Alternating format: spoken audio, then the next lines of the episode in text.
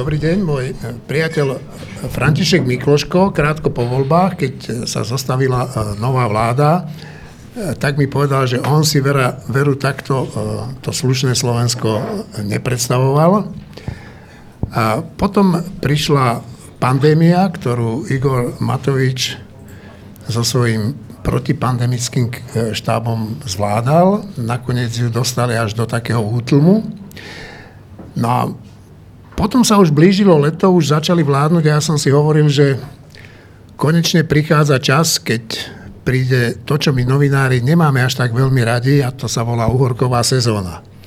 A to znamená, že nebudeme mať o čom písať, no ale pravda je inakšia. E, dnes tu so mnou sedí zaujímavá zostava, sú to dvaja šéf-redaktora, jedna šéf-redaktorka e, najvplyvnejších e, médií na Slovensku, je to pani Beata Balogová z Osmečka, v ktorom som kedysi mimochodom pracoval, ale z ktorého ma vyhodil tuto prítomný Matúš Kostolný, keď som odišiel na kandidátku Igora Matoviča a povedal mi, že robím úplnú hlúposť, že, to, že tam idem. A Kostolný z toho Smečka odišiel, keď Smečko sa malo dostať pod vplyv e, Penty a našťastie sa to celkom nepodarilo. Založili vynikajúci projekt e, s názvom Denní gen, ten asi všetci poznáte.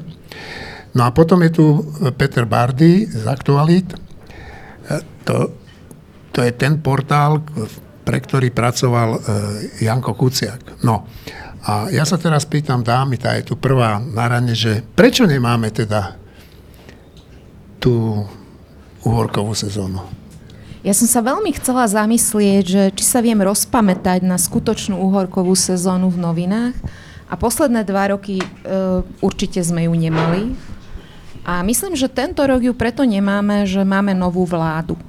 A mohol si niekto myslieť, že veď e, bude čas na to, kým sa rozbehne nová vláda, len do toho vstúpila naozaj aj koronakríza a vstúpilo do toho to, že, že práve pri novej vláde my novinári pociťujeme ako takú urgenciu pozrieť sa na to, že, že kto vlastne sa dostal do parlamentu.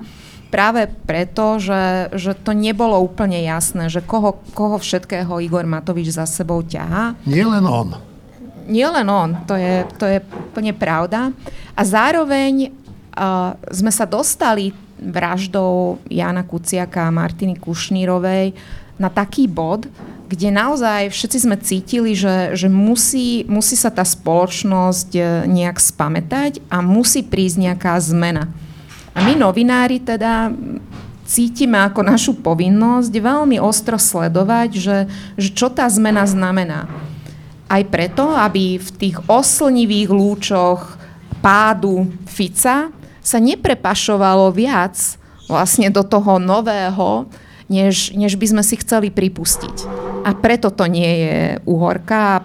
Práve preto, že, že s obavami zistujeme, že mnohé veci, ktoré nám až notoricky pripomínajú niečo, čo sme my roky kritizovali, že, že sa tu znovu objavuje. Dobre, uh, Matúš, prečo nemáme uhorku? Ja ešte na, na začiatku, dobrý večer, ale pre teba to je samozrejme, ale je tu s nami aj Štefan Hríb, takže... Ja, pardon, takže jeho by som ja som bez zamestnania. Pozdraviť. No tak Štefan, no. Štefan Hríb, tak, dobre, aby... Nie, Štefan Hríb tento priestor vybudoval z lekárne. Ja som ho vždy hovoril, že je blázon, že to ide urobiť, ale urobil to. Takže Štefan Hríb, šéf-redaktor týždenníka Týždeň. Dobre, tak to som, prepáč, že retardujem uh, diskusiu. No, uhorku nemáme uh, podľa mňa niekoľko rokov už a teraz ju nemáme presne preto, čo povedala Beata. Takže nová vláda a očakávania, že čo tá nová vláda, ako sa bude správať a, a to, ako sa správa, um, je výsledok toho je, že novinári musia pracovať ako normálne, ako vždy. Peter? Súhlasím. To je všetko? Naozaj niečo dodať, lebo všetko bolo povedané. Nová vláda, čudný parlament, tí ľudia, mnohí, ktorí tam sedia, sú natoľko novinársky zaujímaví, že sa im jednoducho musíme venovať. A samozrejme pandémia do istej doby, na istý čas odsunula tieto témy, čiže v podstate keby možno pandémia nebola, tak všetky tie diplomovky a štátni tajomníci sú vyriešení do konca júna a mohli by sme mať uhorkovú sezónu, ktorú by sme si možno po tých rokoch zaslúžili, ale tým, že pandémia sa ťahala až do polovice mája, tak sme sa venovali tejto téme a až potom nastúpila nová koalícia. Štefán Hríb. Eh, dobrý večer, tak ja si myslím, že uhorková sezóna vôbec je, je, je blbosť. Že ja si myslím, že také neexistuje a to je taká nejaká lenivosť novinárov, ktorí si to podľa mňa vymysleli celosvetovo, aby mohli mať voľno. Uh, vidíme to na, napríklad na slovenskej televízii. Slovenská televízia v lete nemáva tie e, diskusie za 5 minút 12, ktoré teda nie sú až také dobré, ale že ich vôbec nemáva. A pozrite sa na českú televíziu, ktorá ich máva. Tak e, to znamená, že to je nejaká lenivosť, to není, to není e, zákonitosť nejaká, že v lete sa nič nedieje, vždycky sa niečo deje, aj bude diať. To, čo je teraz asi také zaujímavé, je, že e, to, čo riešime, sú také dosť primitívne veci, dosť také infantilné veci. A, a prečo to tak je? No je to tak preto, že takí ľudia vyhrali vo voľbách, taká bola spoločenská objednávka proti tomu hroznému mafiánskému štátu, ktorý tu vládol. A teraz sa budeme s tým rozhodnutím nás všetkých, 5 miliónov ľudí, e, dosť brutálne potýkať, najmä my novinári, lebo e, nám budú 4 roky vyčítať, že chceme návrat Fica. Ale, ale je to dôsledok toho, ako sme si všetci zvolili. Peter, chcel ešte niečo? Áno, ja by som ešte doplnil, lebo to bol dobrý postrek z toho RTVS. Ja by som k tomu možno len dodal, že RTVS má minimálne od nástupu pána Reznika jeho manažmentu takú dlhodobú uhorkovú sezónu, podľa kvality toho obsahu, ktorý produkujú. No, uh, dobre, tak už sme si vysvetlili, čo to je a čo to nie je uhorková sezóna. Ja by som teba rád vyviedol z omilu, že my novinári sme si to vymysleli, som tu, robím, tak sa nestiažuj, že sme leniví. Dobre. Uh, čo považujete teda za najväčšie kauzy tejto uhorkovej sezóny. Máme tu také dve veľké, áno. To je tá, mm, to je tá diplomovka a potom je to ten štátny tajomník, áno. Tak e, Beata, ktorá je horšia, ktorá lepšia?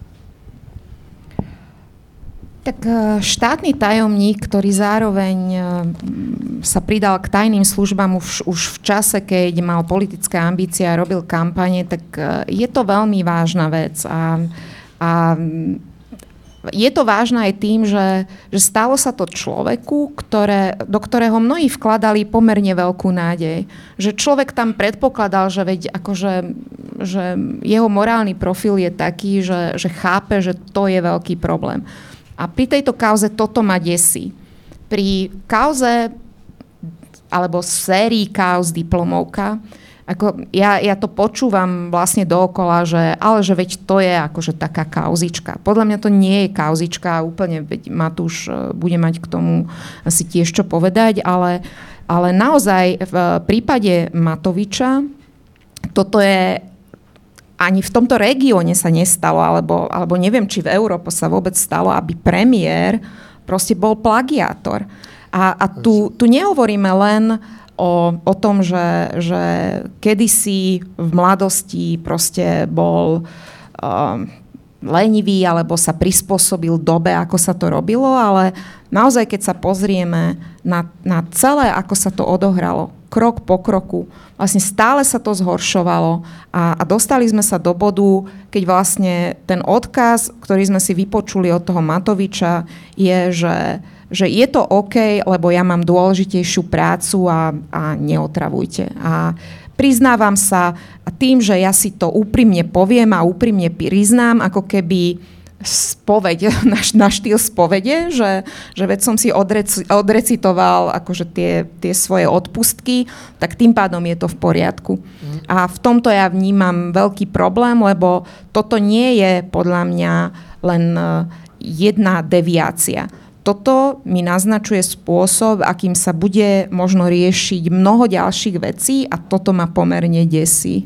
No, tá kauza tej diplomovky v prvom rade odhaluje e, nadreň charakter Igora Matoviča a ten charakter nadreň e, odhalila novinárka denníka N, Majka Benedikovičová, mne sa to strašne zle vyslovuje, e, ktorá teda nádherným spôsobom dokázala a ukázala, e, čo je to za človeka. Pán Kostolný, tak čo vy na to, na tú kauzu? Mm, no, tam, ja, mne sa to zdá byť tak samozrejme a tak jednoznačne, že vlastne neviem, že čo k tomu mám viac povedať. Ale súdiac podľa reakcií a nielen politikov, ale aj našich vlastných čitateľov. To zjavne jednoducho vnímam inak ako veľká skupina uh, tejto krajiny a skupina to znamená, ľudí... To znamená čo? Mm, tak napríklad tá Maja Benedikovičová si zažíva za posledné týždne toľko agresivity a nenávisti a toľko vulgarity a, a hrôzy, ktoré jej posielajú ľudia, ktorí hovoria, že vlastne nás doteraz čítali a podporovali a chceli tú istú, predsa chceli sme tú istú zmenu, ako ste chceli vy. A teraz vlastne o nás hovoria, že sme agenti Smeru, že nás platí Fico, že nás platia oligarchovia. E, je to, sú to naozaj že nezmysly a viac menej všetko sú to vymyslené veci, ktoré sa... Op- nepríjemné na tom je to, že sa to opakuje, že ja to zažívam s každým novým premiérom v nejakej podobe to zažívam znova a znova. A priznávam, že trochu som si myslel, že teraz by to mohlo byť e, aspoň chvíľku iné, tak e, chvíľka netrvala ani 3 mesiace alebo 4 mesiace. No. Čiže tie diplomovky, my sme si to nevymysleli, to jednoducho nie je vymyslená téma. Pred uh, dvoma rokmi tá istá Maja Benedikovičová, tie isté noviny uh, otvorili tému diplomovky Andrea Danka, šéfa SNS a vtedajšieho predsedu parlamentu. Tí istí ľudia, ktorí nám dnes nadávajú, že čo sa venujeme takým blbostiam a talafatkám, nám vtedy tlieskali na čele s Igorom Matovičom a Borisom Kolárom a ďalšími, ktorí sú dnes vo vláde. Oni boli tí, ktorí žiadali Andrea Danka, že musí odstúpiť, lebo to je absolútne nepripustné, aby krajinu reprezentoval človek, ktorý je podvodník, zlodej, plagiátor a presne to, čo bo- hovorila Beata, čiže všade inde v, okolí, okolitej Európe a nielen na západe, ale Česko, Maďarsko, to sú tiež krajiny, kde sa odstupuje z politických funkcií e, za plagiát. Presne z diplomových prác, ktoré písali tí ľudia pred 20 rokmi alebo v svojej mladosti.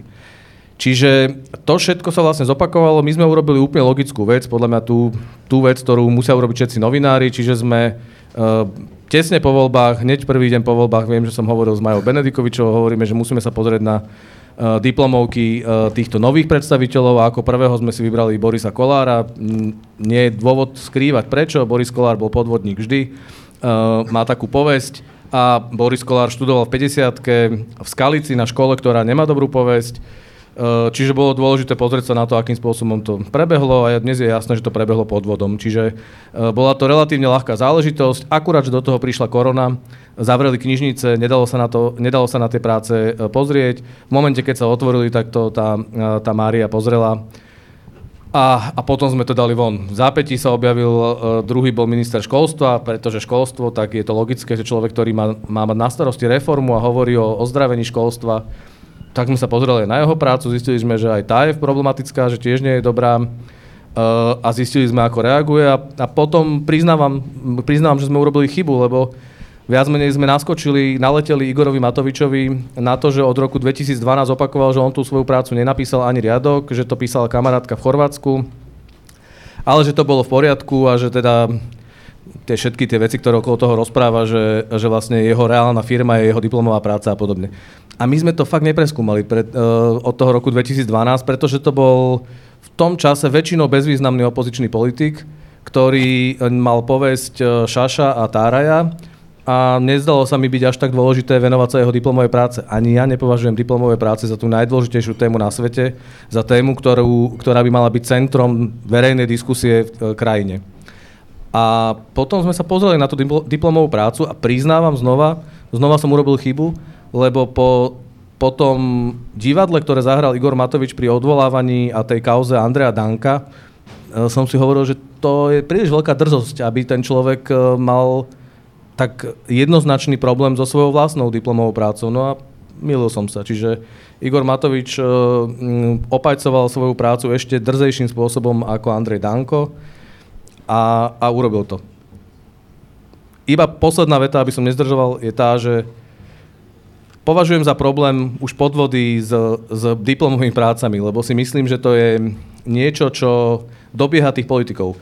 Všade v civilizovaných krajinách je aj minulosť súčasťou života politika. Hriechy z minulosti rôzneho typu, banálne, menej banálne, dokážu odstaviť ľudí z politickej kariéry. Ale v nejakej podobe uh, by som si vedel predstaviť, že to vlastne že je, to, že je to zrkadlo, alebo teda reflektuje to, v akom stave naozaj táto krajina je a že asi lepších politikov v tomto momente nevieme mať, alebo teda tak sme si ich zvolili. Ale podľa mňa to, čo predviedol Igor Matovič potom, uh, tak to robí už naozaj vážny problém, pretože on znova klamal, znova si jednoducho vymýšľal, znova neváhal zautočiť na všetkých ostatných, len nie na seba. Útočí na novinárov, aj to je dovolené. Ja si myslím, že my novinári znesieme hrozne veľa, aj po tom, čo sa stalo pred dvoma rokmi, to stále ešte, akože, nech sa páči, aj to sa môže svojím spôsobom. Ale začal to robiť, e, pritom sa tváril, že oni budú iní. A, a jednoducho e, vydiera celú krajinu tým, že hovorí, že buď ste za nás, alebo ste za Fica. A ja jednoducho nie som za Fica. A Peter? Uráža ma to. Opäť som v situácii, keď musím povedať, že všetko dôležité bolo povedané, aby som možno len dodal k tomu celému, že, že pamätám si, keď nám ľudia tlieskali a robili na Facebookoch mexické vlny, keď sme sa Fica pýtali na pitie koli na Vazovovej a na to, kedy sa odsťahuje z Bonaparte, aký mal vzťah s Troškovou. Ale keď sa novinári pýtajú na to, že kedy Matovič ukáže svoju diplomovú prácu, tak tí istí ľudia zvyčajne, alebo veľmi podobná skupina ľudí nám nadáva, veľmi, veľmi odporným spôsobom na nás reaguje a a snaží sa nejakým spôsobom znevažovať našu robotu. Ale áno, musíme sa, naučili sme sa s tým žiť, jednoducho patrí to k tomu, k tej práci, ktorú robíme, nie sme nedotknutelní, budeme sa musieť naučiť e, príjmať aj, aj takúto formu komunikácie zo strany čitateľov.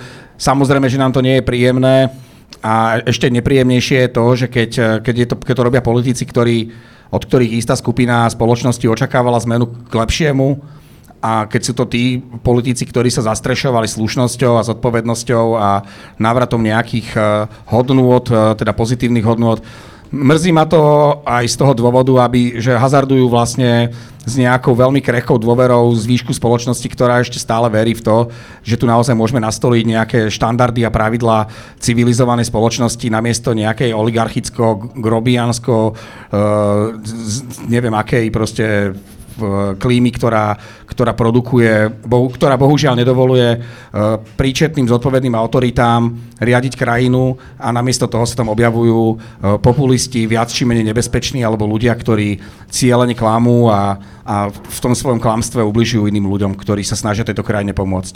A, hovoríš o tom, že objavujú sa populisti, však tí sa objavujú skoro v každej krajine, málo kedy sa stávajú premiérmi. Je Matovič nebezpečný podľa teba? Eh, ja najprv poviem, že ja rozumiem ľuďom, ktorí eh, sú na nás, novinárov, teraz nahnevaní, že nejakú, nejaké diplomovky spred 20 rokov eh, oni tvrdia, že dávame naroveň tomu, čo sa tu dialo za Fica. Tak samozrejme ľudia, ktorí chceli, aby ten mafiánsky štát skončil a tie voľby dopadli z tohto hľadiska dobre, ten mafiánsky štát musel opustiť všetky dôležité pozície a postupne sa premiestňuje do iných pozícií, tak e, rozumiem, že títo ľudia, pre nich je úplne nezrozumiteľné, že prečo teraz v médiách dominuje, e, dominuje vec, že pred 20 rokmi ako niekto napísal diplomovku. E, chápem tomu. A teraz mám takú malú výzvu, že prosím vás, vy, ktorí si toto myslíte, zase chápte nás. Keď bola eh, Ficová vláda, tak na tých tlačovkách jeho eh, veľakrát zaznela takáto veta, že vy novinári, ktorí nás neznášate, nás smer, máte dvojitý kilometr. Stále sa to opakoval. Kilometr. Keď my urobíme niečo zlé, tak je to titulky a keď tí vaši oblúbenci, vtedajšia opozícia, tak ste ticho. Toto, toto bolo na každej tlačovke Smeru, takže sa to opakovalo. Vtedy to bolo klamstvo a dnes sa ukazuje, že, to, že to bolo úplné klamstvo. Pretože e, to, že sa píše o prešlapoch terajších mocných, je vysvedčenie kvality slovenských médií, nie nekvality. To znamená, že slovenské médiá nie sú jednostranné, nie sú také, že držia vtedajšej opozícii dnešnej vláde. Tak tí, ktorí nás za to nemáte radi, tak skúste si tak predstaviť tú situáciu, že keď je Danko, tak my všetci píšeme, že to je hrozné, má sa odstúpiť. Mimochodom, hnutie Olano vydalo vyhlásenie vtedy, že v normálnych krajinách sa, sa, plagi, sa za plagiát odstupuje. To je oficiálne vyjadrenie Olano, ktoré je podľa mňa platné, správne, rozumné. Uh, nikto ho nezrušil, aspoň neviem o tom, že by Olano zrušilo toto svoje vyhlásenie. No a teraz si predstavte, že vtedy toto píšeme a teraz by sa ukázalo, že, že uh, diplomovka toho či onoho od Grelinga až po uh, Kolára a Matoviča sú plagiáty a my, čo tu sedíme, by sme zastavili články o tom. Skúste si to na chvíľku predstaviť. Že čo, čo, čo by sme boli zač? Aj tí ľudia, ktorí máte radi Matoviča. Skúste si to predstaviť, že by sme o tom vôbec nenapísali, že čo by ste si o nás mysleli? Že čo sme my? Však by sme boli podvodníci, nie? že o Ficovi to píšeme, o Dankovi to píšeme a o týchto to nebudeme písať, lebo majú dôležitejšie úlohy. Ja som to aj teraz napísal, lebo to zopakujem, že táto, táto rozprávka, že keď má niekto dôležitejšie úlohy, tak ho nekritizuj za nejaké iné jeho chyby, sa opakuje od roku 89. Mečiara sme nemali kritizovať, lebo zakladal štát. Však to je aká dôležitá úloha. Zurindu sme nemali kritizovať, lebo robí reformy a vracia nás na západ. Fica sme nemali kritizovať, lebo napráva rozkradnuté a sprivatizované e, fauly dzurindovských vlád. Nikoho nikdy nemáme kritizovať, lebo všetci majú obrovské úlohy. Je to úplne vymyslená story, je to úplná blbosť, ale zdá sa, že to 30 rokov funguje, ale znova, že vy, ktorí si myslíte, že príliš kritizujeme Matoviča, tak uh, skúste, sa na, skúste sa trocha vcítiť do našej role že uh, keď my, a my teda nemám pochybnosť o tom, že my, čo tu sedíme, sme do jedného nevolili smer. A nevolili sme ani SNS, a nevolili sme ani Kotlebu. Čiže dá sa povedať, že sme voliči tejto koalície. A napriek tomu o tej koalícii hovoríme tvrdé veci, niekedy až pritvrdé. U nás Martin Mojžiš píše, že hrozne tvrdo o Matovičovi, hrozne. Uh, niekto píše menej, ja píšem troška menej hrozne, podľa mňa, uh, menej ostro. Ale všetci sme si zachovali normálny, zdravý rozum. A ak toto má byť dôvod na to, aby nejaká novinárka bola teraz zastrašovaná, alebo že aby sme boli E, obviňovaní z toho, že chceme návrat mafiánskeho štátu, tak to je strašne primitívna hra, ktorú živí Matovič. On ju živí. E, keď sme to písali o Grelingovi, to isté, tak SAS to neživila. SAS nehovorila, že počúvate novinári, vy chcete návrat Fica. Vôbec. Čiže ja, ja v tom rozlišujem, to nie je tak, že celá koalícia je rovnaká, ale Matovič to živí a živí to seba destrukčne. Ja si myslím, že to bude nakoniec v jeho neprospech, nie v náš neprospech. Uh, Matúš, chceš? Iba drobná veta, dúfam, že sa mi to podarí udržať pri vete. Ale to určite nie. No, drobná veta je, že väčšinu vecí, ktoré sa dozvedela verejnosť, vrátane Igora Matoviča o vládnutí Roberta Fica, sa dozvedela z médií. Vrátane Igora Matoviča. Vtedy boli tie médiá Dobre. dobrí bojovníci. Teraz sa verejnosť dozvedá informácie o súčasnej vláde a niekomu to vadí. To je také jednoduché. No, dobre, tak Teraz si pozrieme, tak e, jak sa Majka, tvoja e, redaktorka, dozvedala informácie o Matovičovej práci v, v knižnici. Ako to tam hľadala, to je, je to výborne urobené, výborne urobené video, kde tá Majka úžasným spôsobom ukazuje, akí sú niektorí tí ľudia z tej univerzite úplne neschopní pochopiť to, čo bránia. Tak Peter, pusti to. Stojíme pred knižnicou fakulty manažmentu, kde Igor Matovič v roku 1998 prešiel s plagiátom a získal magisterský titul. Do knižnice sa vraciame z toho dôvodu, že premiér tvrdí, že je rozpor v novinových článkoch a čo v skutočnosti v jeho diplomovej práci je. Hospodárske noviny v roku 2012 zverejnili, že tretina diplomovky sa odvoláva na použité dve knihy. Igor Matovič Matovič nedal súhlas na okopírovanie práce, aby sme mohli s textom pracovať, nesúhlasí ani s jej zverejnením, preto sme sa rozhodli doniesť si tieto dve knihy a počas náhľadnutia do práce vyznačovať presne pasáže, ktoré sa objavujú v jeho diplomovej práci.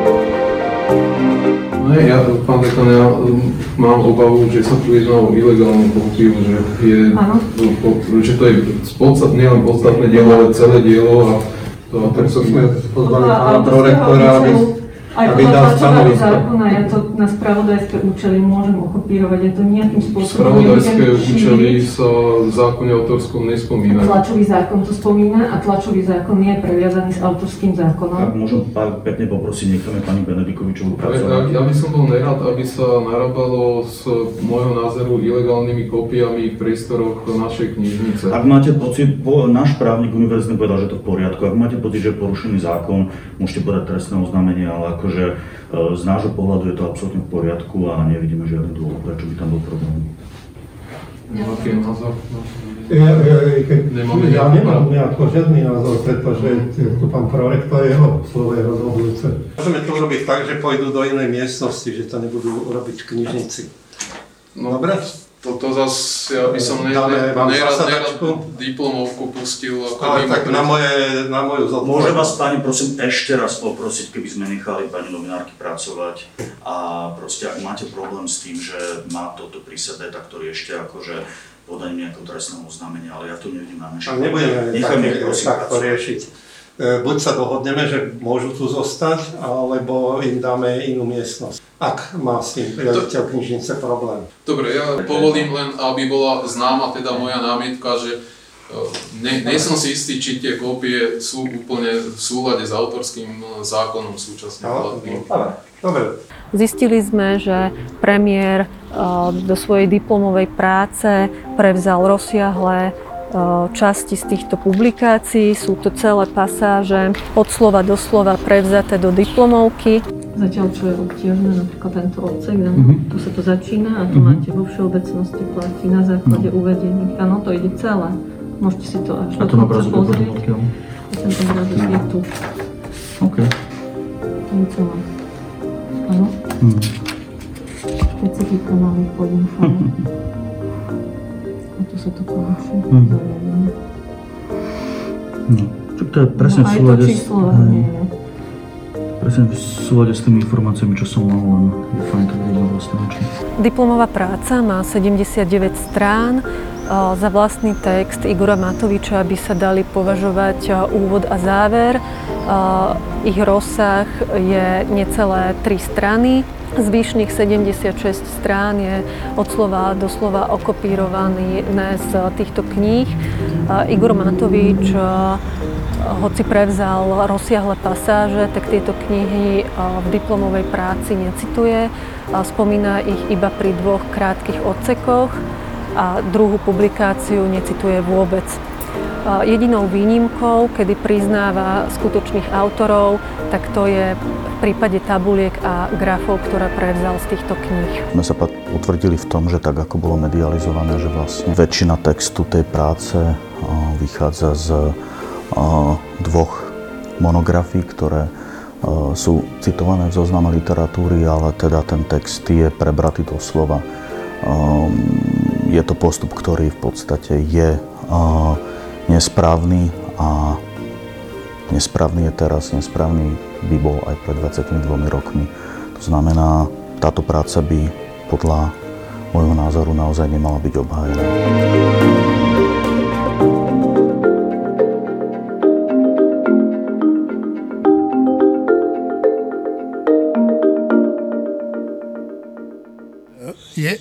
Na, tomto, na tejto reportáži je doslova úsmevné vidieť, ako niektorí ľudia vlastným telom hája Igora Matoviča, aby sa pravda nedostala na vonok, však nakoniec sme sa to dozvedeli aj v jednom rozhovore e, v niektorých novinách, kde vlastne ten človek povedal z vysokej školy, že to je úplne v poriadku, že ten Matovič urobil to, čo spravil.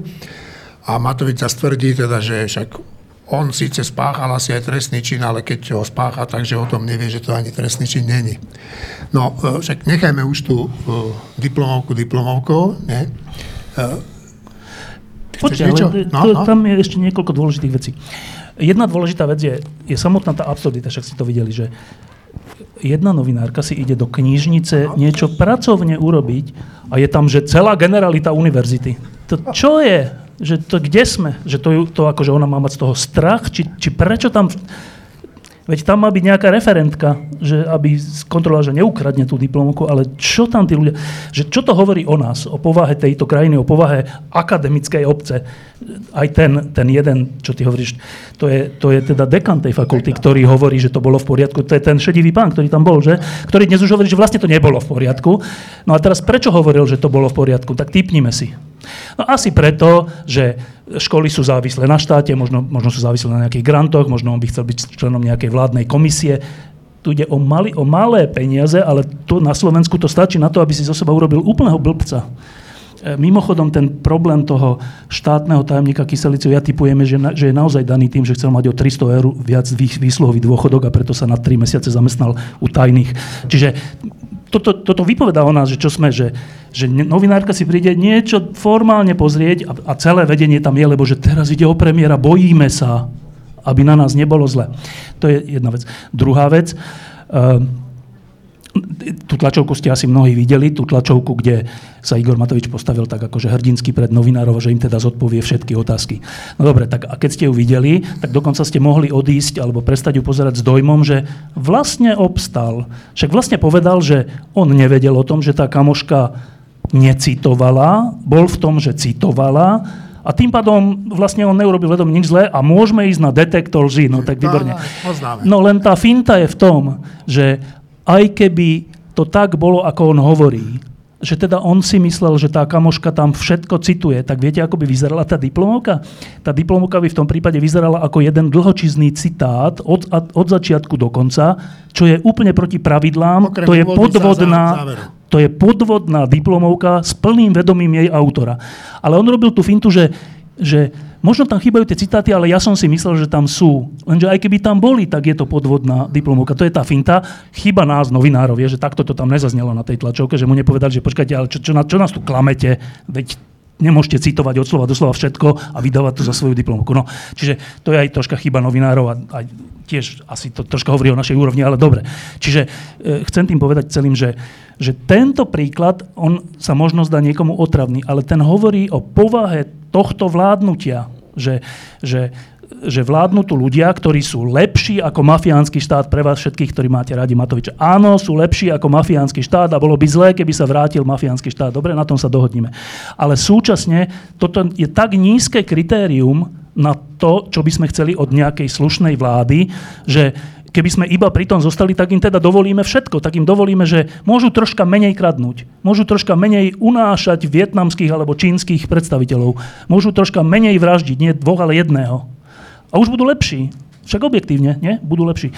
To, toto chcú od nás tí, ktorí nechcú, aby sme kritizovali tohto premiéra. A teda tá diplomovka um, ukázala úplne, že okresný charakter tejto, že to je že okresná liga, čo sa tu teraz deje, aj čo my tu musíme teraz popisovať. To je úplne, že Koho toto zaujíma?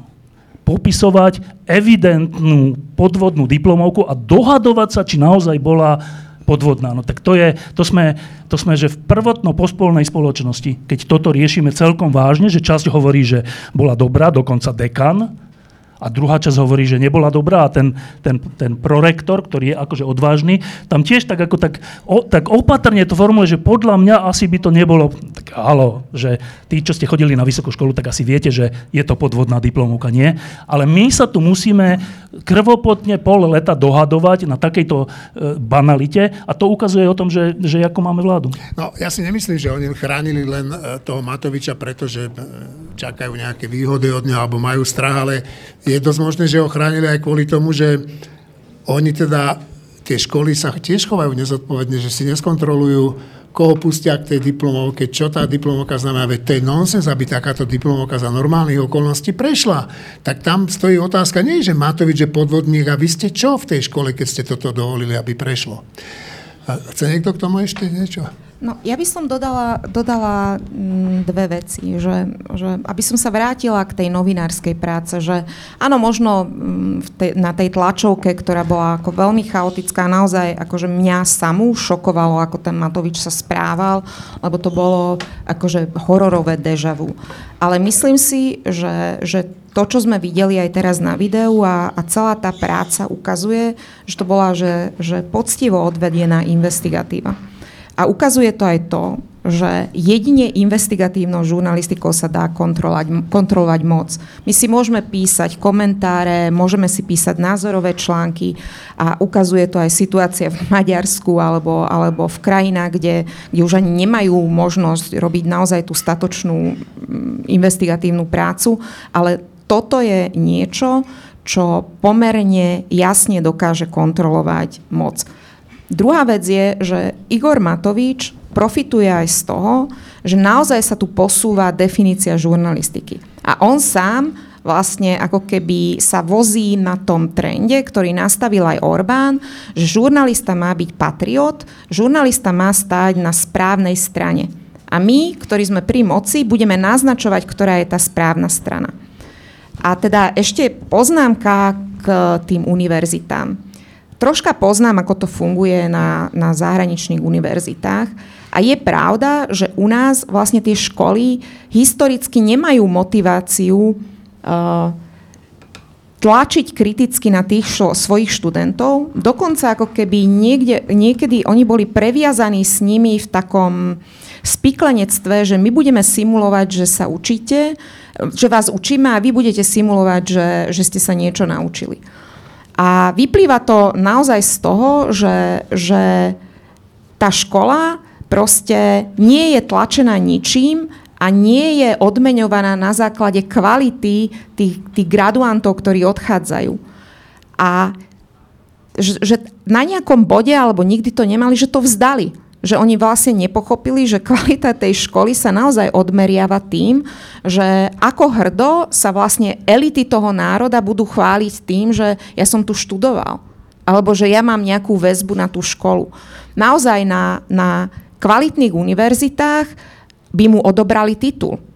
A predpokladám, že u nás vlastne toto neumožňuje že zákon, ak to chrápa, chápem správne. Na kvalitných školách vlastne keď vstupujete do školy, vy podpisujete deklaráciu, že súhlasíte, ak vás prichytia pri klamstve alebo plagiate, že okamžite odchádzate zo školy a nevracajú vám ani školné. Že, že to je zmluva so školou. A u nás vlastne nič takéto neexistuje a, a dokonca naozaj mňa potom pozitívne prekvapilo to grand finále tej univerzity, že oni nakoniec povedali, že, že áno, ako tá... Ale tá, trvalo to. Trvalo to, trvalo to, ale, ale proste to urobili. A naozaj, že toto je univerzita Komenského a nehovoríme o Sládkovičove, čiže... Iba ešte jednu vetu chcem povedať na pochvalu denníka SME, lebo denník Gen som viackrát pochválil za tú prácu, ale aj denník SME, myslím, že vďaka denníku SME sme sa teraz dozvedeli, že tá kauza není vôbec ukončená, ako by si predseda vlády želal, lebo sa ukázalo, že oponent tej práce, ak, to, ak si to dobre pamätám, čo ste odhalili, že oponent tej práce, teda človek z definície má oponovať tú, tú diplomovku v procese jej tvorby, že či je v poriadku a tak, bol jeden z tých dvoch na tej, na, v, v Chorvátsku, to bol kamarát, kamarát tej kamarátky, ktorá to prepisovala a boli spolu na tej dovolenke, čiže asi to bolo tak, že sa oponent podielal na tom falzifikáte.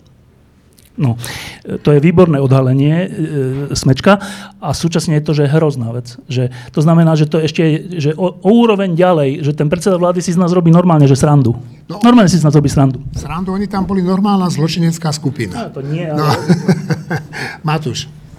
Ja som chcel povedať dve krátke poznámky. To sú vlastne veci, nad ktorými najviac posledné týždne rozmýšľam a viac menej pri kauzách diplomoviek mňa najviac e, momentálne zaujímajú. Prvá je, Krátka poznámka, že uh, diplomovky rozdeľujú túto krajinu na ľudí, ktorí študovali na Slovensku a ľudí, ktorí študovali von. Uh, za posledných 30 rokov sú to 10 tisíce ľudí, ktorí odišli študovať do zahraničia. Stačí už, aby ste študovali v Brne a nemôžete rozumieť tejto celej téme diplomovky, pretože už v Brne na vysokej škole, keby ste odpísali jeden odsek v seminárnej práci, čiže nie bakalárka alebo, alebo diplomovka, ale v seminárnej práci, tak vás vyhodia zo školy a vrátia vám tú prácu, možno prvýkrát, že ju môžete prepracovať, lebo ste sa pomýlili, lebo ste do Slovenska, ale potom vás, ale potom vás vyhodia. A, a keď idete ďalej a nebodaj študujete na naozaj dobrých školách, tak jednoducho je to absolútne nepres... Aj tam sa dejú podvody, to je úplne jasné. Aj na Oxforde, Yale a Columbia sa robia podvodné práce bez debaty. Ale sú to individuálne zlyhania jedno, jednotlivcov, drzákov, ktorí jednoducho to skúsia a možno sú šikovní. Ale nie je to systém, Čiže myslím si, že tu máme skupinu ľudí, to sú 10 tisíce ľudí, ktorí sa cítia ako v úplne akože cudzej krajine, že nerozumiem, čo sa deje. Že ako je možné, že tu vôbec diskutujeme o tom, že takýmto spôsobom sa študuje a takýmto spôsobom sa premiér a ďalší mm, páni z vlády uh, stávajú k tej téme. Čiže to je pre mňa jeden akože generačná, alebo teda civilizačná téma a zdá sa mi to byť veľmi dôležitá Dúfam, že sa nám to podarí jedného dňa napísať a podchytiť e, túto tému. A druhá téma je pre mňa naj, najzaujímavejšia je, je vzťah novinárov k svojim čitateľom. Uh, to je téma, ktorá vždy, a ne, v podstate nezávislosť novinárov. To je téma, ktorá bola vždy zaujímavá a tradične médiá boli závislé od svojich majiteľov a od svojich inzerentov. Veľké firmy, ktoré dávali peniaze do, do médií, mali nejaký vplyv na prácu médií. Vždy sa budovali bariéry a prekážky, aby to nemohlo preniknúť do toho redakčného systému, aby novinári naozaj neboli pod tlakom svojich majiteľov, vydavateľov alebo neboli pod tlakom veľkých korporácií, veľkých firiem, ktoré majú peniaze na to, aby v podstate tak dominantne veľa peňazí dávali do tých médií, že potom sú tie médiá od nich závislé. My v denníku N sme súčasťou tej našej, ako keby nášho príbehu bolo to, že sme toto zrušili a postavili na hlavu, lebo sme dokázali byť závislí iba od našich čitateľov, predplatiteľov. 70% našich príjmov pochádza od našich čitateľov. Čiže inzerenti ani majiteľia nemajú v podstate žiaden vplyv na to, akým spôsobom budú fungovať. Ale teraz sme sa dostali, a teraz to bol by omyl myslieť si, že sme sa tam dostali teraz pri kauze diplomovky, lebo to sa deje v nejakej podobe už uh, dlho. Momentálne to zažíva New York Times, momentálne to zažívajú britské médiá. Všetky veľké médiá na svete zažívajú rovnaký problém, ako zažívame my tu na Slovensku. Čitatelia, ktorí prispievajú na existenciu nezávislých novín, majú z- väčšinovo, zrazu majú obrovskú moc a obrovský vplyv, ktorý cítia, uvedomujú si ho a hovoria, ja vám platím, tak píšte tak, ako ja chcem. A mne sa teraz nepáči, že píšete toto o Matovičovi, mne sa nepáči, že píšete toto o Kolárovi, mne sa nepáči, že toto a ja odídem a prestanem vás platiť. Je to skúška nezávislosti novinárov, pretože postaviť sa uh, veľkej firme, akože je to lacné hrdinstvo, ale dá sa to urobiť, lebo prídete o veľa peňazí, vaši riaditeľ vášho vydavateľstva je nahnevaný, uh, ľudia z obchodného oddelenia sú zúfalí, ale nejakým spôsobom v lepších rokoch to viete prežiť, v horších rokoch to môže byť problém. Ale postaviť sa vlastným čitateľom a pokúsiť sa kultivovane a normálne vysvetľovať, že my nie sme na to, aby sme plnili nálady a, a, a vkus e, konkrétnych jednotlivcov. My tu nie sme na to, aby sme poslúchali, aby sme robili aby sme dobrej vláde, dobrá vláda v úvodzovkách, dobrej vláde pomáhali a tým zlým, aby sme robili zle. Uh, jednoducho, toľkokrát som počul vetu padni komu padni a ho, keď ju hovoria politici, tak je to taká vata, je to jednoducho taký blábol a je jedno, či ju hovorí Robert Fico, Peter Pellegrini alebo Igor Matovič. Úplne je to jedno, lebo to padni komu padni nie je v ich podaní, nemá žiadnu hodnotu, žiadnu váhu. Ale my tak jednoducho naozaj pracujeme. Našou prácou bolo e, kontrolovať vládu Ivety Radičovej a bola to jedna z najlepších vlád za, za posledné roky. Teraz je našou prácou kontrolovať vládu Igora Matoviča. Ja som si nevymyslel tie ich kauzy. To si vymysleli oni. Ja som si nevymyslel spôsob, ako hlúpo reagujú. To si vymysleli oni. A áno, musíme riešiť, akým spôsobom sa to páči alebo nepáči našim čitateľom Máme obrovské šťastie, že nám počet predplatiteľov rastie aj v e, tejto situácii.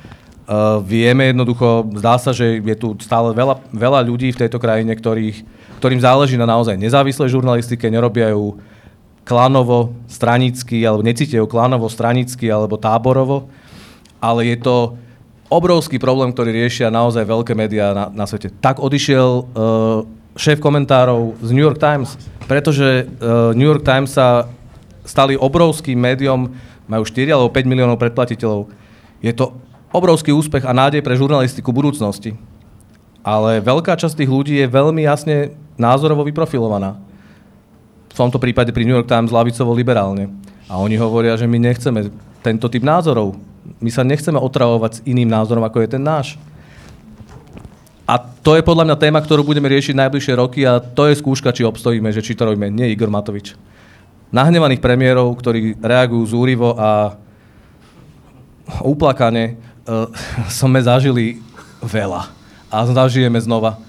Som pripravený znášať tento typ uh, rečí, útokov, je to naša robota. Vôbec sa nestiažujem, je to tak. Ale čitatelia, akým spôsobom sa to s nimi vyhráme, to je dôležité. Ja sa spýtam Petra, no vy máte ten, a možno aj vás, že vy máte tie obchodné modely fungovania e, iné. No, na vás to ako vplýva? My máme dobrovoľný spôsob predplatného, nie je to natvrdo zamknuté. E, snažíme sa komunikovať s našimi čitateľmi v tom zmysle, že, že tým, že nám prispievajú nejakou mesačnou, poloročnou, dennou alebo ročnou čiastkou, tak pomáhajú k tomu, aby ten obsah mohli čítať aj ľudia, ktorí by si za normálnych okolností e, nezaplatili a snažíme sa tým pádom udržať náš obsah čo najdlhšie otvorený pre čo najširšie e, spektrum ľudí. E, funguje nám to, nie je to vôbec nič, čo, čo by vo svete nefungovalo, niečo podobné má Guardian. Samozrejme, že ne, nepracujeme s takými číslami ako Guardian, ale staviame už na pomerne, asi na pomerne dobrých číslach. Verím, že, že to naši čitatelia pochopia. Mne ešte k tomu, čo sme sa tu bavili, ja som pozeral v kuse na hodinky, že my sme sa tu 30 minút rozprávali o takej hroznej banalite, čo sa dalo vlastne povedať, že asi v štyroch bodoch, že však ten Igor Matovič sa priznal, že to ani nenapísal. Hej, že to je proste, že úplne peklo. Že priznať, že ja som nenapísal svoju diplomovú prácu. Že vyše, že menej ako 5% tej práce ten človek, ktorý ju písal namiesto neho, ukradol z iných kníh, to je úplne peklo. A že tu sú nejaké tri strany dokopy, pravdepodobne priznané ako autorstvo buď Igora Matoviča alebo niekoho, kto to namiesto neho napísal. Však toto je na diskvalifikáciu akúkoľvek a my tu musíme sa vyvíňovať pomaly a vysvetľovať ľuďom, že vlastne my nie sme tí zlí, však to je, to je úplne podľa mňa, že nepochopenie toho problému a stavia to proste aj tých kritikov do veľmi čudnej pozície, toto nie je vôbec súťaž o, o to, že či, alebo toto nie je súťaž krásy, že či my sme teraz tí pekní a, a či my tu máme presviečať ľudí na, v diskusiách a v novinových článkoch, že my to myslíme so Slovenskom dobre a že vlastne loptička je na strane predsedu vlády, ktorý by malo dohrať nejaký e, nejaký forehand alebo backhand do ihriska a priznať, že čo sa vlastne stalo, lebo on stále niečo priznáva a keď už má ambíciu to priznať, tak zrazu začne klamať ako 5-ročný jojo, ktorý, alebo 7-ročný jojo, ktorý príde do školy a povie, že nemá, že nemá domácu úlohu, lebo už zožral pes, alebo lebo mu zobral poštár. To je, to je pre mňa je to tak, tak hrozné, že, že naozaj že 30 minút sme tu riešili proste jedného človeka, ktorý, ktorý bez hamby si nechal napísať prácu a tu ešte tú prácu mu napísali, takže mu, že ju ukradli proste iným autorom. Iba, áno? Ja, ja len krátko dve veci, že, že súhlasím s Matúšom v tom, že to bude obrovská výzva, ako vysvetľovať ľuďom, že čo robíme. Lebo ak si spomenieme na, a vrátim sa teraz k tomu hroznému, že, že ideme sa ďalej venovať Matovičovi, lebo na tej, na tej tlačovke on povedal, že veď pred 8 rokmi novinári napísali toto a toto a tento rok zase hovoria niečo iné. Tak vy sa dohodnite medzi sebou, novinári, že ako to bolo. A to je len jeden taký zdeformovaný obraz, ktorý on poskytuje o novinároch. No zametal Potom, stopy. A nie len to, ale on, on cieľene vysiela, no neviem, či toto bolo cieľené, ale, ale myšlienka vládnych novín, potom myšlienka fondu investigatívy. Čiže on vysiela proste signály tým, tým svojim podporovateľom, že toto je, ako noviny fungujú. Že, že jednoducho, že aj vládne noviny je, je úplne bežná a normálna vec a novinári medzi sebou sa dohadujú, lebo, lebo oni sú nejaká homogénna skupina a proste akože niektorí by mali byť na našej strane a, a ak, ak a naozaj, že ako keby... A, a to, v tomto nie je mi jasné, či on sám nechápe, že, že to neexistuje tak, že, že novinári uh, pripisujú k hodnotám nejakých konkrétnych ľudí a miera tolerancie je, závisí vlastne od toho, že, že čo ten človek deklaratívne predstavuje. A tiež posúva vlastne celú tú bitvu do, na úroveň akejsi PR eh, predstavenia alebo marketingu. A, a tu opäť vstupuje do hry tá, tá vecná investigatíva. To, čo ja hovorím, lebo my môžeme s ním vstupovať do boja s komentármi a, a vlastne môžeme, môžeme produkovať protinázory, ale naozaj tie fakty ukazujú, že, že proste, že nemá pravdu. A nie, že nemá pravdu, ale aj klame. A len ešte jedna úplne posledná poznámka k tomu, že že či by aj v zahraničí, kebyže niekto zlyhal, že veľké médiá sa tomu venovali. V 2007 New York Times, Guardian, uh, New York Report a ešte asi 5 veľkých médií písali o tom, že na Kolumbii na jednej skúške sa podvádzalo. Lebo to bolo, to bolo vlastne skúška z etiky novinárstva. A, a to bol, proste to bola tak šokujúca správa, že, že sa o tom písalo a venovalo sa tomu New York Times. Čiže toto naozaj ukazuje, že tie médiá prispievajú k tomu a, a ja veľmi dúfam, že, že táto celá akože, ako, ako trapná kauza diplomovky bude mať na výsled, za výsledok to, že tie školy si budú, že, že to posunie, posunie niekde tie školy. Ja možno som naivne optimistická, ale, ale myslím si, že ten dopad tej kauzy môže byť oveľa väčší a, a asi musíme urobiť pre, všetko preto, aby bol oveľa väčší, že aby to už nebolo len o Matovičovi, ale naozaj, aby to malo nejaký následok a nielen slúby, že my urobíme zákon a teraz pôjdeme spätne všetkých vylustrovať, ako robili diplomovky. Nie, ale, ale presne ako, že, že taký ten morálny kredit tých univerzít. E, tiež dve poznámky. Tak e, jedna, že e, existuje nejaký prístup k rozhovoru s niekým, že e, idem na nejakú tlačovku alebo idem robiť rozhovor s predpokladom, že mňa zaujíma pravda a jeho zaujíma pravda. A teraz ideme sa o tom rozprávať, že ako to vidíme. To je férový rozhovor, môžeme mať úplne opačný názor, ale pristupujeme k tomu tak, že ide nám o to, ako to je obom stranám. A potom je druhý, keď jedna strana ide rovno s tým, že mu je jedno tej strane, že aká je pravda. Dôležité je, že aby získal z toho nejaké percenta alebo nestratil nejaké percenta. No, ja si myslím, že novinári my robíme chybu, keď prichádzame na tlačovky alebo na e, rozhovory s, viacerými politikmi tejto koalície s predpokladom, že nám obom ide o to, že jak to je. To je podľa mňa úplná chyba a, a tá tlačovka bola podľa mňa toho akože živým dôkazom. Lebo asi sa budeme musieť naučiť pristupovať, žiaľ, aj k tejto lepšej vláde, nechceme mafiánsky štát, dobre, tak tejto lepšej vláde s predpokladom, že im, keď sa s nimi rozprávame a pýtame sa ich na niečo, že im nejde o pravdu. Musíme takto pristupovať, lebo keď tak nebudeme, tak nás stále znova dobehnú ako na tej tlačovke tou fintou, že nevedel o citáciách a tak. No, uh, a teda priťažujúca okolnosť pre nás novinárov je tá, že toto nie je nejaká nová vec. Veď e, tento predseda vlády používal tieto finty roky. Roky ich používal. E, neviem, či sa pamätáte, keď bol zrušený ten meeting za slušné Slovensko, ten, ten jeden, tak on dlho potom hovoril, že to bolo po dohode ja neviem, s prezidentom a že Šeliga chcel byť potom v, v politike a dokonca hovoril, že ja, ja som v tom mal prsty. No tak ja z prvej ruky e, v tú noc, keď, keď e, ten, ten meeting išli zrušiť tí organizátori, tak ja som spal a oni mi zavolali asi o pol jednej, že počúvaj taká vec, lebo my sme sa dlho o tom rozprávali predtým, o tých meetingoch, jak to robia, tak, že počúvaj, že čo si tak myslíš, že my ten meeting asi zrušíme, lebo boj, sa, že to bude politicky zneužité, že tam dojde k násiliu a tak. A ja som im povedal, že počúvajte, troška si to rozmyslíte, lebo ak to dobre nevysvetlíte, tak ľudia to vôbec nepochopia. A hlavne ja som už ospelý a spím, čaute. A ráno som sa zobudil a bol zrušený ten meeting. Takto to bolo. A Matovič nemá problém hovoriť, že oni to zrušili po dohode s prezidentom a so mnou. Nemá ten problém. Druhý príklad, eh, keď boli, keď boli vyznamenania k 30 rokov novembra, tak napísal ten, ten legendárny text, že títo kukuriční partizáni, teda zbabelci, ktorí sa iba hrali, že november 89, že tam nejak, ale že boli skovaní v kaviarniach a chudák Janko Budaj a chudák Milánko Kňažko to museli za nich ťahať a to bol, že Peter Zajac a ďalší, plus, že Čaputová e, prezidentka e, kriví históriu. Toto veselo napísal.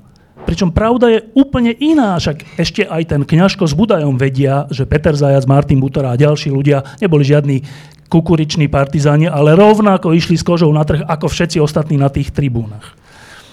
No a tým chcem povedať, že keď, keď, keď, máme, keď sa premiérom stane človek, ktorý toto používa, tento spôsob získavania percent, nechutný, na úkor vlastných najbližších spojencov, na, na úkor SAS, na úkor za ľudí, na úkor kľudne aj sme rodina, teraz sa tvári, že sú najväčší kamoši, ale aj, aj ich podrazí.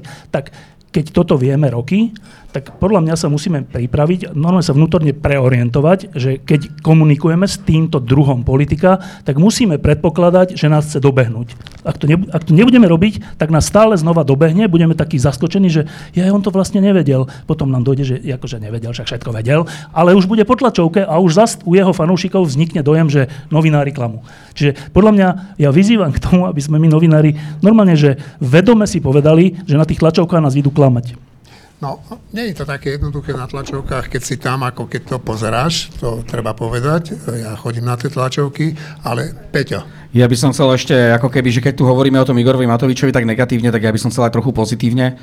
Ale Beata to nemyslíš vážne. Naozaj, Beata Balogová spomenula vládne noviny a ja som 100% istý, že v prípade Igora Matoviča je zrejme, že schránkové noviny naozaj vie robiť, čiže toto bude možno to pole, kde sa nájde a kde môže byť úspešný.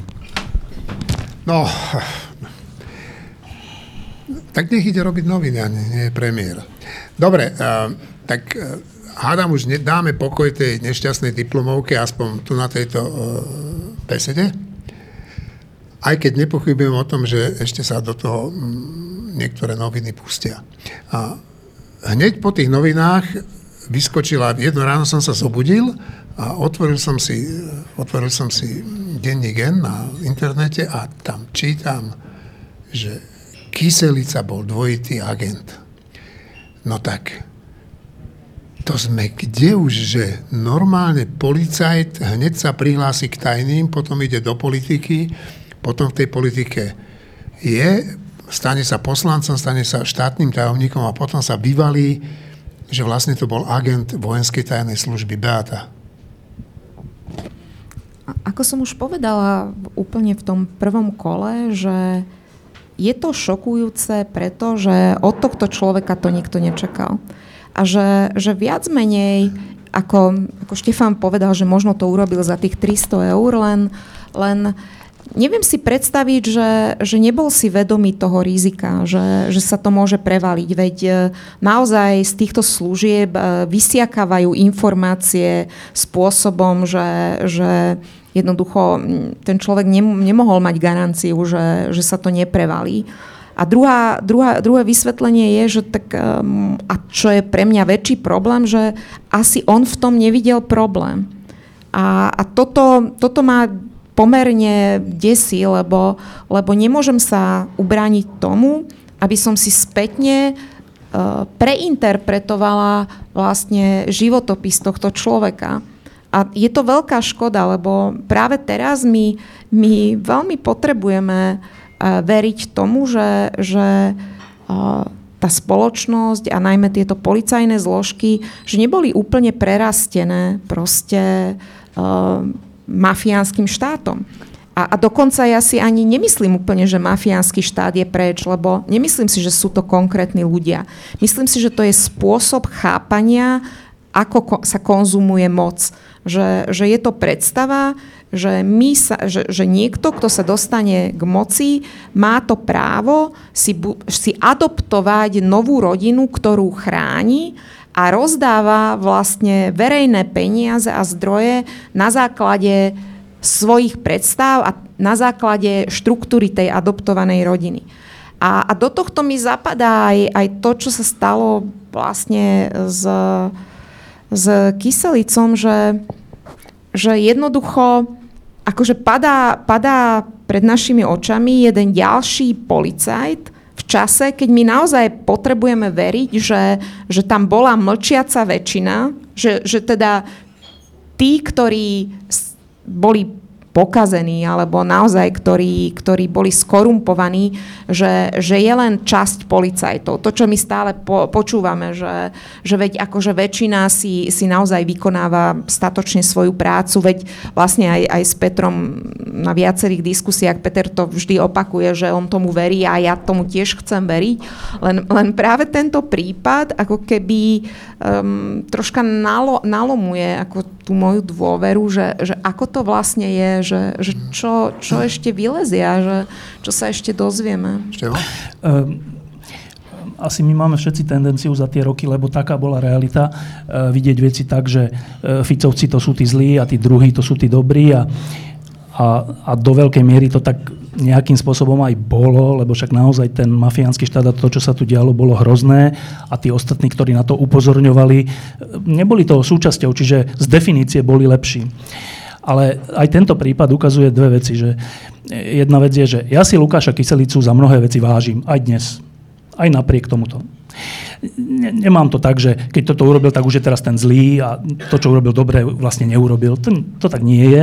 Urobil chybu, vážnu chybu, ale, ale mne to ukazuje inú vec, že tu vyhrali, teraz nech mi prepáčia, ale že Bčkoví politici. Lebo toto je, že Bčková chyba, že kvôli 300 eurám dôchodku, ak teda nemám si teraz vymýšľať, že, že v skutočnosti to bolo celé inak, že jeho dalo do tej tajnej služby samotné Olano, aby zistilo, ako to tam je, alebo všeli, čo sa dá vymyslieť, ako to bolo. Ale ak to teda bolo tak, a ja si myslím, že to tak bolo, že išlo o, tých, o ten výsluhový dôchodok, tak to je tak Bčková chyba, že, že je, je to až taká, že hamba trocha. Že, no a, ale to, nie, to sa nejedná len o Lukáša Kyselicu, ale že všetko tak, tie veci, ktoré sa dejú, to, ako tí ľudia komunikujú, tie statusy na Facebooku, ale aj inde a, a, a ten fanúšikovský klub za tým, že je to také, že to lepšie Slovensko reprezentujú nie Ačkoví ľudia, ale Bčkoví. Žiaľ. Mimochodom, oni sami si to o sebe myslia samotný Matovič hovoril, že on nebude predseda vlády, že to, on bude taký, trocha to iba tak strážiť. Dokonca aj keď vyhrali voľby, tak nebolo, alebo keď išli vyhrať voľby, tak dával také statusy, že ja vlastne neviem, možno to bude aj niekto iný, musím si to rozmyslieť, čo je úplne neštandardné samo o sebe, že šéf niečo, ktoré ide vyhrať voľby, hovorí, že on asi nebude predseda vlády, lebo si uvedomuje, že to je nejaká iná rola No, čiže oni to sami tak trocha priznávajú, ale tragédia tejto krajiny je, tragédia, stále si myslím, že je to lepšie ako to, ako tie voľby dopadli a že dá sa z toho niečo dobré vyťažiť. Ale tragédia tejto krajiny je, že, že to, to bremeno alebo tú, tú obrovskú úlohu zmeniť Slovensko na normálne fungujúcu krajinu, vrátane školstva a všelijakých iných vecí, dostali do rúk trocha amatéry. A teraz není to chyba tých amatérov. Oni sa len prihlásili. Otázka je oveľa vážnejšia, že a kde sú tí Ačkovi? A prečo, prečo to nevyhrali tí Ačkovi? A prečo to vyhrali takíto trocha šašovia, trocha komedianti, trocha aj vážni ľudia, ktorí ale robia chyby za 300 eur? To je podľa mňa vážnejšia otázka, že kde sa to stalo, že, že tú najdôležitejšiu vec dostali do rúk ľudia, ktorí na to nejakým spôsobom nemajú. To je asi dôležitá otázka. Ale ja si myslím, že ty sa teda mýliš jednej veci, že to urobil za 300 eur. Lebo on samozrejme okrem e, toho vysluhového dôchodku dostával plat z toho vojenského obranného spravodajstva. On nebol taký hlúpy, že by nevedel, že porušuje zákon a porušoval ho. Tak moja otázka znie, prečo to robil celé, e, z akých dôvodov to robil.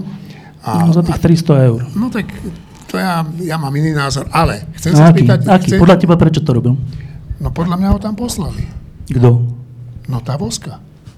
Kam? No do Olano. Ale však on, už, on z Olano už predtým akože sympatizoval. Však, ale tak... to je jedno. No, tak, to nie, nie, nie, nie je o tom, že či je to v útorok, v pondelok, jednoducho to robil. Tak, eh, tak musí sa to vyšetriť, malo by sa to vyšetriť. Ešte skôr, než ti dám slovo, tak Matúša sa spýtam.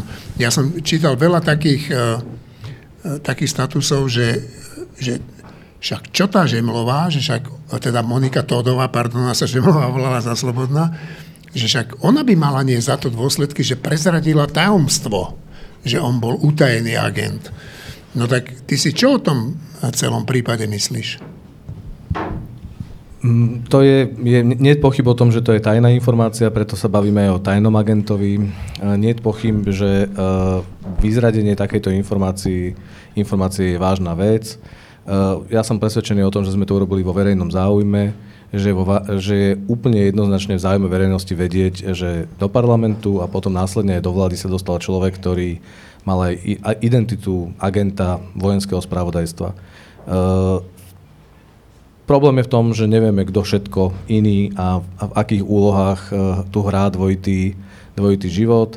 Uh, možno sme si mysleli, keď sa prevalila kauza Petra Tota, ten Peter Tot, ktorý dnes je kľúčový svedok v kauze vraždy Jana Kuciaka a Martiny Kušnírovej, tak ten predsa uh, bol novinár a paralelne bol bol, bol agent uh, Slovenskej informačnej služby. Kvôli nemu sa predsa menil zákon, aby, aby novinárom nebol agent tajnej služby iba vo výnimočných prípadoch. Ale to sú také samozrejmosti, ktoré ani zákonom neošetríte, pretože znova sú to tajní agenti a tajný znamená naozaj tajný, mali by byť. No, čiže mm, ja neviem, prečo to mm, pán Kyselica robil, netuším, mm, nakoľko s kým, kde, na koho donášal, neviem to a nebudeme to podľa všetkého nikdy vedieť. problém je v tom, že sa mu nedá veriť. Že sa mu nedá veriť a, a tá nedôvera voči, neho, voči nemu e, sa prenáša aj na vládu. Čiže myslím si, že to je tak banálne a tak triviálne, že musíme vlastne ísť znova úplne na spodok ako keby tej diskusie a to znamená, že v priebehu jedného mesiaca sme sa dozvedeli, že v tejto krajine s touto vládou nie je podvádzanie a kradnutie myšlienok duševného vlastníctva taký problém pre väčšinu alebo pre vládnúcu, vládnúcu elitu, že by kvôli tomu odstupoval niekto alebo že by odchádzal preč. Čiže od teraz až do momentu, kým to verejnosť nezmení vo voľbách alebo nejakým spôsobom nedá najavo, že takto to nemôže byť, každý ďalší podvodník s diplomovkou alebo s, viac menej s hociakou krádežou duševného vlastníctva má vlastne je, má, akože je, má, má, má štempel na to, že môže, lebo tak sa to, tak sa to teraz robí. Je veľmi dôležité, že v prípade Lukáša Kyselicu Eh, trvalo to jeden deň, ale Lukáš Kyselica odstúpil. Nebudeme nikdy vedieť, pre koho robil, čo robil, či to bolo pre 300 eur, alebo to bolo pre nejaké úlohy. Fakt je ten, že pracoval v tajnej vojenskej službe, ktorú viedol pán Balciar, o ktorom táto vláda hovorila, že je to nebezpečný človek, podvodník a podielal sa na, na diskreditačných kampaniách a hrách. Eh, človek, ktorý má čudné majetky, nevie ich dokázať a preň ho robil Lukáš Kyselica. Bolo by podľa mňa tragické, keby ten Lukáš Kyselica s pánom premiérom za chrbtom zotrval ďalej v tej funkcii, pretože je ten dobrý a my sa za ňo postavíme.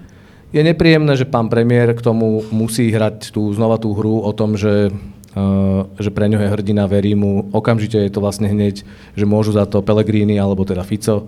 Čiže to je taký folklór, ktorý podľa mňa je nebezpečný a nie je to dobré, že sa to odohráva, ale je veľmi dôležité, že Lukáš Kyselica odstúpil a, a zatiaľ táto vláda povedala, že toto už je problém a toto už je škandál, ktorý naozaj si nemôžeme dovoliť, lebo dôvera verejnosti vo vládu, to je základ. Bez nej jednoducho to nemôže tak byť. A my bojujeme o dôveru čitateľov, politici musia bojovať o dôveru svojich voličov. A keď ju stratia, keď jednoducho ľudia prestanú veriť v to, že štát je vážna vec, že ho riadia ľudia, ktorí to myslia aspoň trocha dobre, ideálne úplne, tak potom vlastne tu prichádza koniec e, keby spoločnosti. Ale ja si myslím, že ty sa milíš, keď si povedal, že tá vláda povedala, že toto je už problém, ten Kyselica. Táto nepovedala. Deň pred tým odstúpením Kyselica aj predseda vlády, aj, aj minister vnútra povedali, že má ich dôveru, potom sa niečo stalo, prečo on sa rozhodol, že odíde, to nevieme, čo to bolo.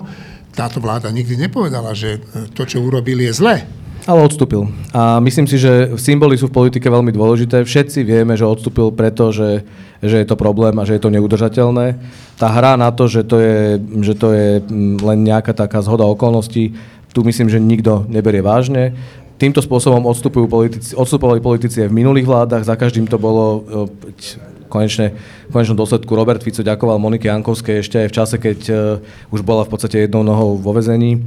Čiže uh, toto sa deje za každým že nejakým spôsobom tí, e, tí politici, ktorí zostávajú a musia sa rozlúčiť s tým kamarátom, tak oni cítia, že, sa tá, že ten problém sa trocha lepí aj na nich, čiže sa ako keby nechcú úplne zašpieniť a hovoria o tom, že neodchádza preto, ale zdravotné dôvody sú najčastejší dôvod, alebo rodinné dôvody, alebo, alebo nejaká slubná iná, slubná iná príležitosť. Ale všetci vieme, že keď odstúpil, tak odstúpil preto, že to bol problém. Dobre. Peter? Ja by som po tom všetkom, čo tu odznelo, ešte možno dodal také moje pointy k tomu. Ten prvý, že nemali by sme asi paušalizovať, že spravodajský dôstojník rovná sa problém.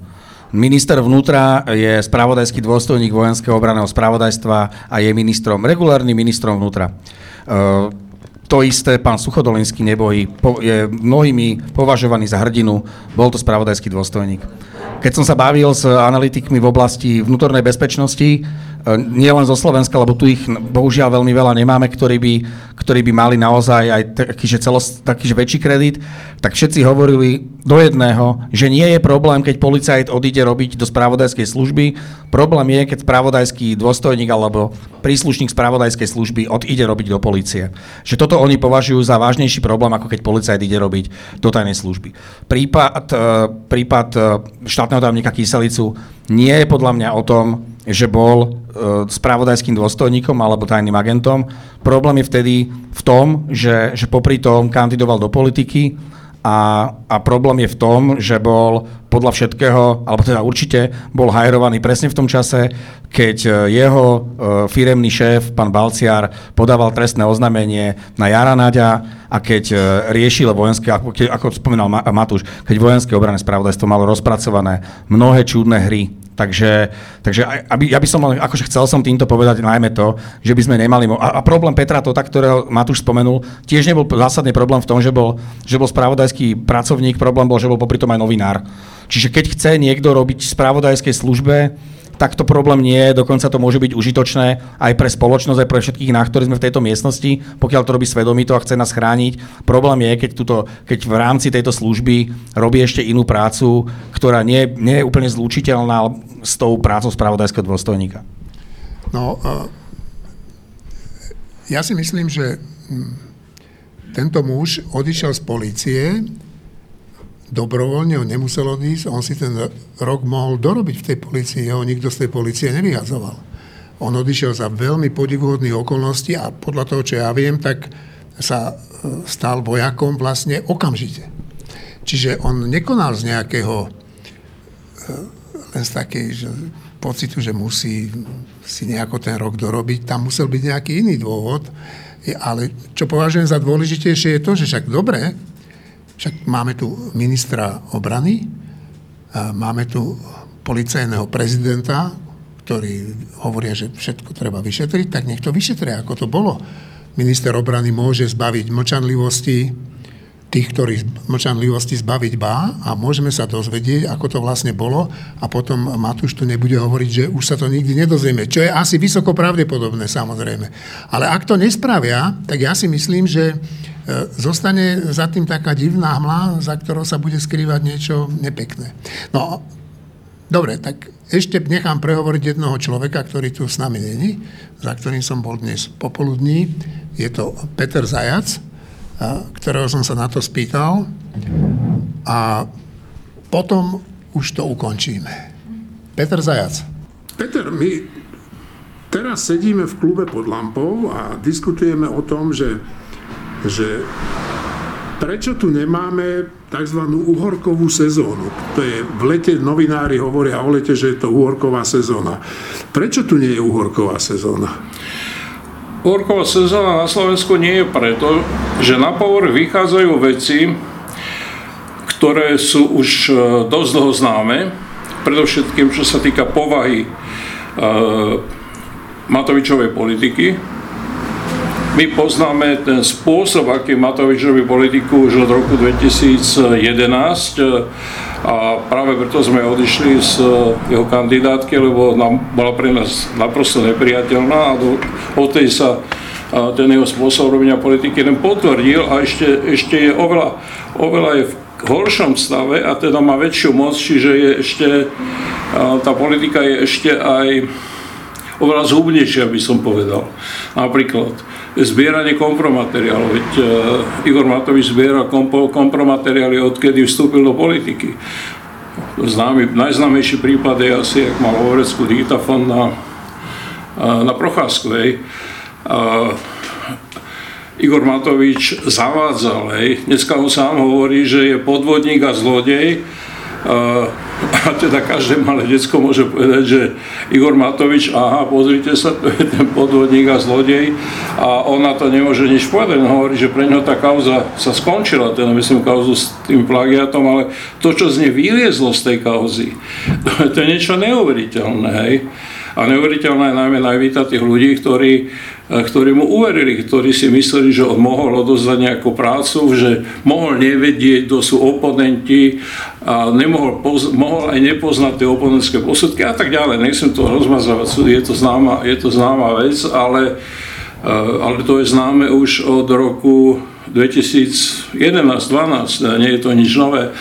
Rovnako je známy jeho spôsob tvorenia kandidátky, že je absolútne náhodný, je to vždy na jedno použitie a to je vždy iba otázka pre tých ľudí, ktorí na tú kandidátku ide. Pri najvyššom po tej našej kandidátky musí byť každému kandidátovi jasné, že čo ho na tej Matovičovej kandidátke čaká. A to sú len niektoré veci. Igor Matovič nie je žiadny ekonomický tiger. Nikdy nebol, nie je. A všetky tie slúby, ktoré nasloboval a ktoré sa dnes splniť ešte predtým, než odíde z politiky, hej, to sú slúby, ktoré s ekonomikou nemajú veľa spoločného, čo musí najmä teda Richardovi Sulikovi musia vstávať teraz sa poviem obrazne, vlasy dúbkom. No. Vlasy, ktoré nemá. No ale dúbkom v každom prípade. Čiže to sú, to sú všetko známe fakty, len oni neuveriteľným spôsobom, práve preto, že sa dostal Igor Matovič do takej výlučnej pozície predsedu vlády, neviem, či si to dostatočne zvážil, čo to znamená, hej, byť v takej výlučnej pozícii, tak to všetko zrazu je úplne jasné. A teraz nechcem hovoriť naozaj o tej kauze toho plagiátu, ale v podstate tú istú povahu má aj táto kauza uh, pána Kyselicu, ktorý je len z toho istého súdku. Ten príbeh je len z toho istého súdku. Človek, ktorý tvrdí o sebe, že chcel vyšetrovať gorilu, ale mu to nedovolili, No ja sa dnes pýtam, teda ako to chce vyšetrovať tú gorilu a ako mu to nedovolili, pretože tým, že sa stal nedôveryhodný, tak sa stali nedôveryhodné všetky tvrdenia, ktoré počas rokov proste narozprával človek, ktorý odíde tesne pred voľbami zo svojej funkcie, ale tajne nastúpi do tajnej vojenskej rozviedky, je človekom, ktorý sa správa proti akýmkoľvek pravidlám demokratického režimu. To tu ešte na Slovensku v takej verejnej podobe nebolo boli všelijaké kauzy, bola kauza s Gáborom Grendelom, bola kauza s eh, Andreom Kiskom a bolo plno kauz, však asi niektoré z nich pamätám za celých tých 30 rokov. Ale taká verejná kauza, a to je problém, že tak ako ten Igor Matovič je človek verejný, tak proste všetky tie kauzy sa stávajú strašne rýchle verejné. Tak teraz sa z toho stala kauza, ktorú ja by som nazval kauzou dvojitého agenta. On síce tvrdí, hej, alebo Matovič to tvrdí, alebo Olano to tvrdí, alebo ja neviem, kto to tvrdí, že oni o tom nevedeli v úvodzovkách. Ale zároveň? Ale zároveň hovorí Matovič, že odchádza hrdina. Tak keď odchádza hrdina, tak hrdinom môže byť len ten, kto so súhlasom svojho pána, v tomto prípade Matoviča, slúžil vojenskej tajnej službe. A vojenskej tajnej službe Ficovo a Peregriniho režimu mohol slúžiť len ten, kto sa musel zaviazať, že niečo pre tú vojenskú tajnú, tajnú službu bude robiť pre svojich politických protivníkov a teda proti Matovičovi. Čiže ja preto si myslím, a, a aj, keby, aj keby to nemalo takú priam ako explicitnú podobu ako dvojitého agenta, si myslím, že proste rola, ktorú pán Kyselica plnil, bola rola dvojitého agenta. Rola dvojitého agenta v politike nemá čo robiť. Dobrá, čo to vypoveda teda o, o samotnom Matovičovi? Táto kauza. O samotnom Matovičovi to znova nevypoveda nič nové. Hej. Však som na začiatku povedal, že on robil len to, čo robil. Ale najviac to vypoveda vlastne o jeho dnešných koaličných partneroch a o vlastnom Olane, pretože jeho koaliční partneri, partneri mlčia, a musia, musia mlčať, alebo aspoň si myslia, že musia mlčať. Ja si myslím, že by nemuseli mlčať ale oni hovoria, že musia mlčať, lebo ináč by sa rozpadla vláda a dostal by sa k moci proste Fico. E, to nie je nikde vo hviezdach napísané, to, to po. A po druhé, e, nie len, že mlčia, ale všetci jeho spoluhráči, všetci jeho partneri vlastne na seba naberajú vlastnosti toho Matovičového režimu, to oni sa nemôžu z toho vykrútiť, to nejde. Oni sa stávajú súčasťou toho Matovičového systému, ktorý, hovorím, nie je nejaký nový pre nás, a ani pre nich zrejme, ale stávajú sa súčasťou toho systému a slúžia tomu systému a to bude najväčší problém tejto vlády, podľa môjho odhadu, že dokedy a do akej miery budú ochotní a pripravení všetkému tomu, čím Matovič je a čo už som sa pokúsil popísať, dokedy budú ochotní tomu slúžiť. To je najväčší problém dnešnej vládnej koalície. No, e, skôr než dám teda každému z vás posledné slovo, ale to nie je pred popravou, že ako posledná večera, tak ja by som rád prečítal taký text, ktorý vznikol pred mnohými storočiami, ale ktorý som neobjavil ja, ale objavila ho moja kolegyňa pani Valová, ktoré, ktorú som poprosil, aby mi tuto vytlačila na tlačiarni niekoľko poznámok. A ona mi k tomu dodala, takýto text nie je dlhý. Je to v češtine, tak možno sa niekedy e, trošku pomýlim. Ten text hovorí, demokratické zriadenie doplatí na to, že bude chceť vyhovieť všetkým. Chudobní budú chcieť čas majetku bohatých a demokracia im to dá. Mladí budú chcieť práva starých, ženy budú chcieť práva mužov, cudzinci budú chcieť práva občanov a demokracia im to dá. Zločinci budú chcieť obsadiť verejné funkcie a demokracia im to umožní. A až zločinci demokraciu nakoniec ovládnu, pretože zločinci od prírody e, tíhnou po pozíciích moci, vznikne tyrania horšia, ako tyraniou do, dokáže byť najhoršia monarchia alebo oligarchovia. Ja si myslím, že je to taký varovný text. Števo. Kto to povedal? Aha, pardon. Ako obyčajne, keď som ťa zabudol pre, eh, predstaviť, zabudol som predstaviť aj Sokrata. Bol to Sokrates. Uh, dobre, ja iba na záver poviem takú osobnú vec. Uh, ja to mám tak, že, že keď uh, sú voľby, tak nepamätám si voľby od 89., kedy by som nebol napätý. Nepamätám si také voľby. A vždy bezprostredne, keď zistím ten výsledok, tak, tak buď mám, mám úplne, že to budú hrozné 4 roky, taký pocit, alebo mám pocit úplného, úplnej úlavy. Tá úlava je úplne taká, že, o, taká radostná úlava, že konečne to dobre dopadlo a že budem žiť v krajine, ktorá sa nejako pohne dopredu. A tieto voľby, ktoré teraz boli, tak som mal, nemal ani ten pocit, ani ten.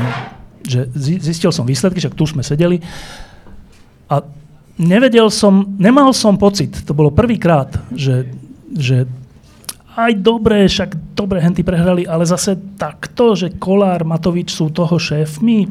No, taký pocit. A nevedel som si s tým rady, že dobre, tak teraz čo? čo aký mám k tomu postoj vlastne?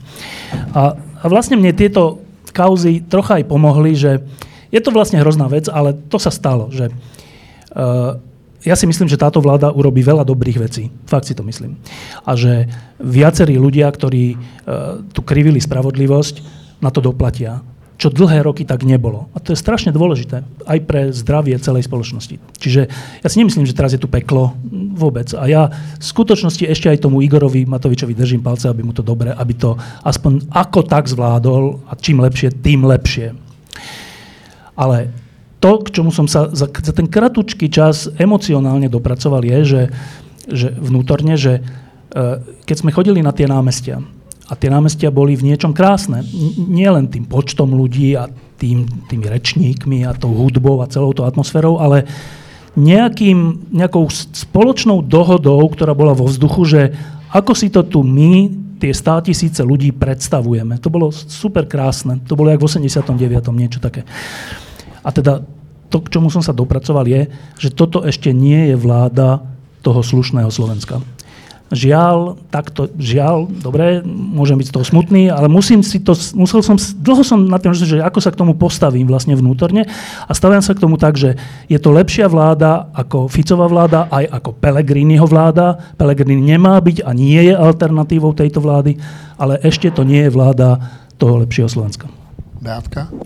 Mám k tomu dve myšlienky. Jedna je, že ja som vďačná za proporčný volebný systém. Jednak preto, že aj pri tejto vláde, ak, ak by sa situácia aj zhoršila, môžem mať ten nádej, že je vymeniteľná. Čo napríklad v Maďarsku, ak sa naozaj povie, pozrieme na to, v akom stave je tá krajina a akú pozíciu má Orbán, to už akože momentálne sa to považuje za takmer nemožné.